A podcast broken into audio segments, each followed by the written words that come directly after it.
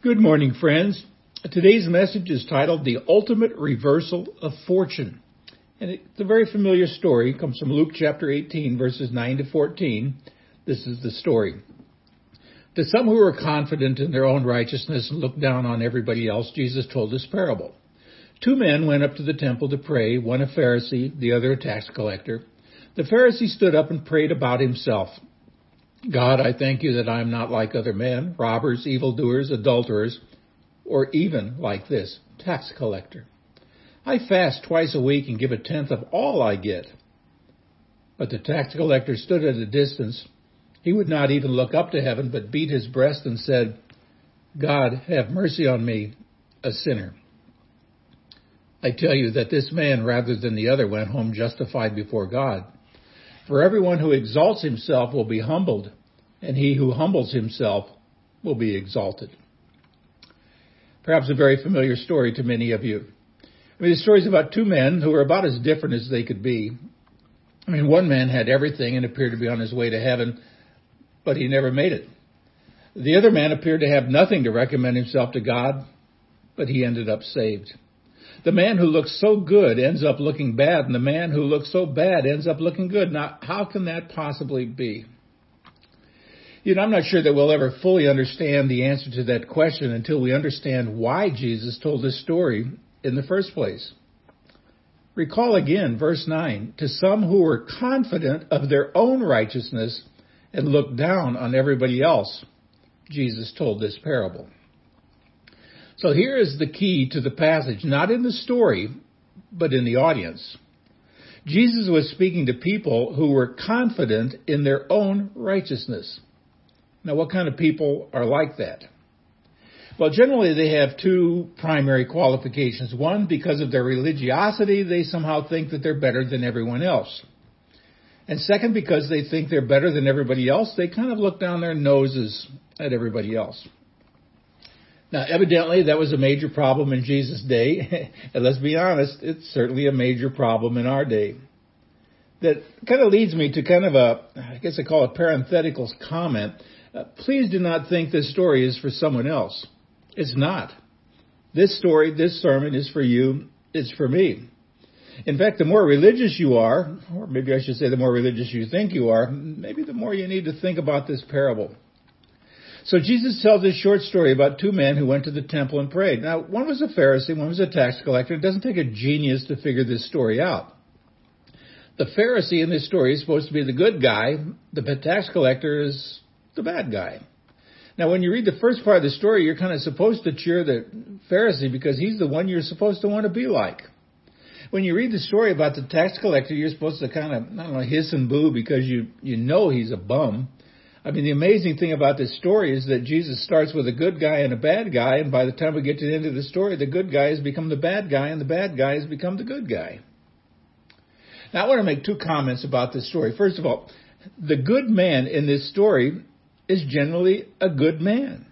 He's a Pharisee. Now, today, I mean, the word Pharisee is kind of a dirty word. If somebody called you a Pharisee, you'd probably be offended. It's an insult to our way of thinking, but you know, in the days of Jesus, a Pharisee was not an insult. In fact, to be a Pharisee was to be in the highest rank of religious people. I mean, historians tell us that there were never really very many Pharisees, maybe a few thousand or so. They're kind of a small group of men. Uh, they were widely admired for their sincere devotion to the law of God. And that's why when you read this story and it says the Pharisee went to pray, you're not supposed to think, ugh, a Pharisee. You're supposed to say, all right, a Pharisee.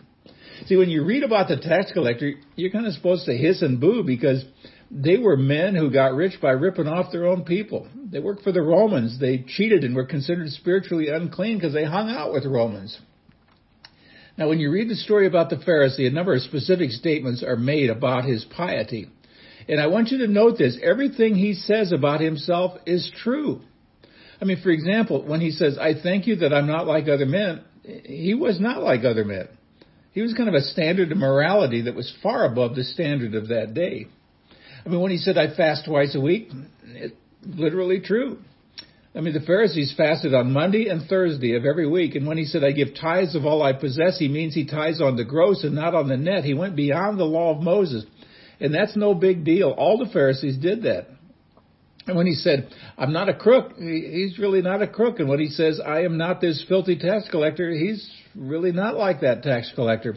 And when he says, I do not commit adultery, he really does not commit adultery. He's faithful to his wife. And when he says, I'm honest, I'm faithful, I'm zealous for my religion, he means it.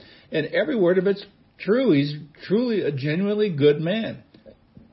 You know, when I read his prayer, I'm reminded of that country song that says, Oh Lord, it's hard to be humble when you are perfect in every way. You know, what we are to understand is this. When he prayed, he was telling the truth. When he said, Lord, you're lucky to have a guy like me because I'm one of the best guys around that I know, it was true. He was truly a wonderful guy. It, while he prayed, people would be standing around watching because oftentimes they stood on street corners and prayed.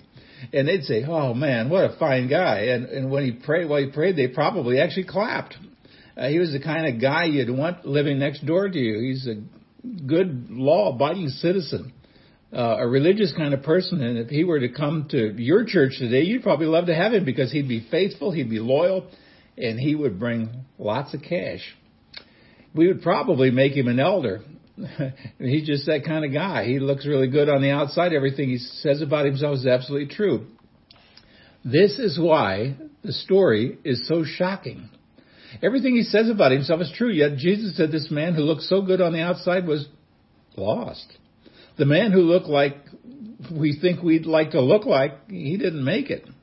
Although he was a good man, Jesus in effect said, this guy's doomed to hell.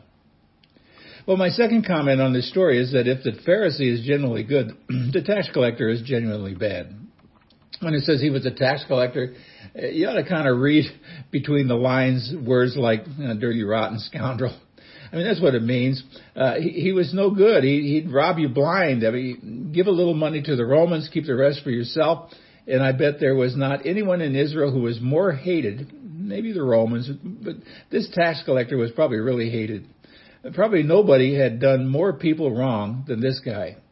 And when I say he was a dirty, rotten scoundrel, I'm not saying any more than he said in this prayer God, be merciful to me, a sinner. Now, there's something in the original text you ought to know. The Greek reads this way God, be merciful to me, the sinner. It's as if he were saying, I am the chief of all sinners. I am the worst of all sinners. I'm about as bad as bad can be.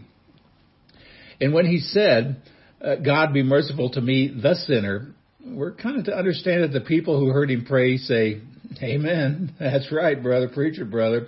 You're the worst of all possible sinners. Now here's the paradox. A man as good as you can be on a moral basis. A man as bad as you can be in terms of the morality of this world. And the shock of this story is that the good man ends up lost and the bad man ends up saved. This is the ultimate reversal of fortunes. Now we ought to ask this question. Why was the bad man saved? Well, the bad man was saved because of what he said when he prayed. He prayed, God be merciful to me, the sinner, a sinner. I mean, God, he prayed to the right person, be merciful. He made the right request to me, the sinner. He made the right confession. I, I mean, it's only seven words in English. In fact, somewhere I read that uh, it has been called the Holy Telegram from a sinner to the Lord, short and to the point. He certainly does not add any adjectives like penitent, though he probably felt sorry for what he'd done. He didn't use the word reformed, although his life would never be the same. He didn't add honest, though he was probably more honest than the Pharisee. He is clinging to nothing but the naked mercy of God. And if that cannot save him, he says he has no hope. But notice his request God be merciful to me. Now, this phrase goes back to Old Testament times when on the Day of Atonement, the high priest would enter the Holy of Holies and would sprinkle bl- the blood of a goat on the mercy seat. That's the golden lid of the Ark of the Covenant. And by sprinkling that blood, the high priest demonstrated that God's way of forgiveness always involves a blood sacrifice. The tax collector was kind of saying, God, be to me as you are when you look down and see the blood shed on the mercy seat. He was praying, Oh God, be merciful to me, not on the basis of what I've done, but on the basis of the blood shed by the substitute. Now, what does the blood on the mercy seat point to in the New Testament? Well, it points to Jesus. who died on the cross, who shed his blood so that the sins of the world could be forgiven. And by virtue of the blood of the Lord Jesus, you and I can have our sins forgiven, and that's what the bad man was praying for. So looking back from our perspective, he was, he was praying something like this. Oh God, be merciful to me on the basis of the sacrifice of your son, the Lord Jesus Christ. God be merciful to me a sinner. Uh, God forgive me, uh, not because of what I have done, not because I deserve it, but by virtue of the sprinkled blood of your son, the Lord Jesus Christ. And then Jesus gives us this shocking end of the story in verse 14. He said, I tell you that this man, that tax collector, rather than the other, the Pharisee, went home justified before God. So this man, this bad man, this sinful man, this scoundrel, this thief, this sinful tax collector went home justified. But what about the other guy, the good guy, the Pharisee, the moral guy, the law abiding man? He went home still in his sin. Did you get that? The bad man went home justified. He went home forgiven. He went home with his sins washed away. He went home in the possession of eternal life. And the Pharisee went back to his nice house, lost. Now, why is that? Because when this man prayed, all he did was boast about his goodness before God. Do you remember what the text said? It said, Two men went up to the temple. The Pharisee stood up and prayed to himself. Did you catch that? He prayed to himself. When the Pharisee prayed, he was informing God about how good he was. It was kind of, I don't know, spiritual self-congratulation. God, I'm such a wonderful man. You're lucky to have a guy like me. I mean, this guy's praying that way. He went home lost and deceived. And the tax collector went home justified on the basis of the mercy of God expressed in the bloody sacrificial death of Jesus. Now, I want you to notice one other point. This is immediate salvation. We back up to Easter a few weeks. What did Jesus say to the thief on the cross? Today you will be with me in paradise. This tax collector prays and he is saved. Boom. Just like that. Now some of you might say, no, come on, it's not that easy. And I say, yes, it is. Now you might say, well, I think you have to do something to be saved. Yeah, friends, this guy didn't do anything. You certainly got to promise something. Well, this guy didn't promise anything. Well, don't you have to cut a deal with Jesus or something? Uh, this guy didn't make a deal. He he didn't have a deal to make. He had nothing to offer. He he couldn't promise anything. He didn't do anything. He just cried out for the mercy of God, and the mercy of God was given to him. He didn't deserve it, yet it was given to him. See, the Pharisee thought he deserved it and therefore missed it. The tax collector knew he didn't deserve it, and because he knew he did not deserve it, therefore he received it. I tell you, that's, that's amazing, isn't it?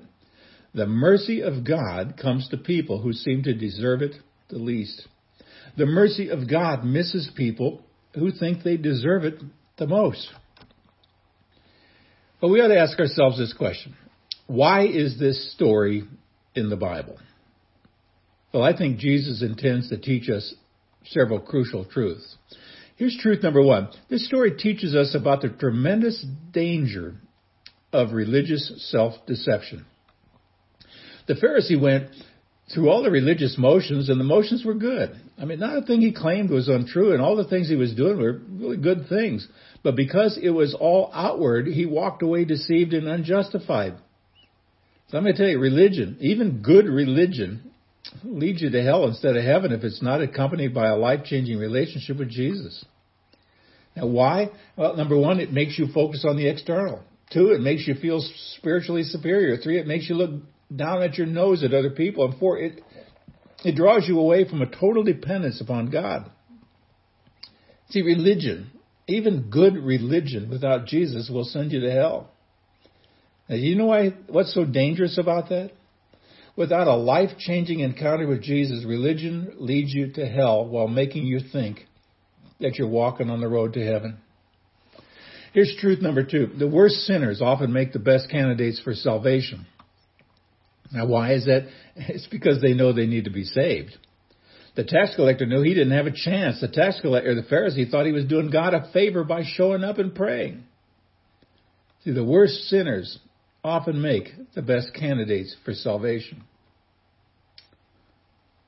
I mean, if I were standing in front of a congregation today and, you know, there are quite a number of people listening to this message today, I, I might be prone to ask, are anybody here been sleeping around? And you've been saved today? Anybody been using drugs this last week? I mean, you could be saved today. Anybody here who ever killed a person with their own hands? I mean, you could be saved. Anyone here far away from God and you feel like you don't belong in a in a church? I, I don't know what your excuse would be, what your sin would be. I mean, we all sin. We all sin each and every day by thought, word, and deed. But good news, friends. I've got great news for you. The worst sinners often make the best candidates for salvation. And if you fit into the general category of sinner today, I encourage you, I beg you, I bid you to run to the cross of Jesus and embrace the cross of Jesus as your only hope for salvation. See, the worst sinners can be saved. Here's truth number three. Your only hope of going to heaven is to do what this so-called bad man did. Cry out to God for His mercy on the basis of the blood of Jesus, the Messiah. That is as plain as I can say it. That is a prayer God delights to answer. Let me tell you an old story. St. Peter is manning the entrance desk by the pearly gates. Up comes a really nice looking guy all dressed up, and when he rings the bell, St. Peter says, Can I help you? The man says, Yeah, I'd like to have entrance into heaven. Peter said, Excellent. We're certainly glad to have you. We always want more people in heaven. Then Peter says, well, in, but in order to enter into heaven, you have to earn a thousand points. The man said, no problem. I've been an exceptionally good man in my life. I have been very involved in civic things. I've always given a lot of money to charitable causes. Uh, for 25 years, I was the chairman of the of United Way Fund Drive, and and Peter wrote it all down. He said, "That's really great. That's one point." Well, kind of taken aback, the man said, you know, I was married to my wife for, for 45 years. I was always faithful. We had five kids, three boys, two girls. I always loved them, spent a lot of time with them, made sure they got good education. I always took care of them and they turned out so well. I'm really a great family man. And Peter said, man, I'm really impressed. We don't get too many people up here like you. That's another point. Well, now the guy's starting to sweat. And he actually started shaking. He said, "You don't understand. I was active in my church. I went every Sunday. I gave money every time they passed the plate. I, I was a, I was a deacon. I was an elder. Uh, I, I taught Sunday school for 20 years." And Peter says, "You know that record is certainly admirable. That's another point." And then he adds, "Well, let me add this up. Well, that was one. That's two. That's three. Only 997 to go." Well, trembling and shaking, the man fell to his knees, and in desperation he cried out, But for the grace of God, nobody could get in here. And Peter looked at him and smiled and said, Congratulations. You just reached a thousand points. Do you want to go to heaven?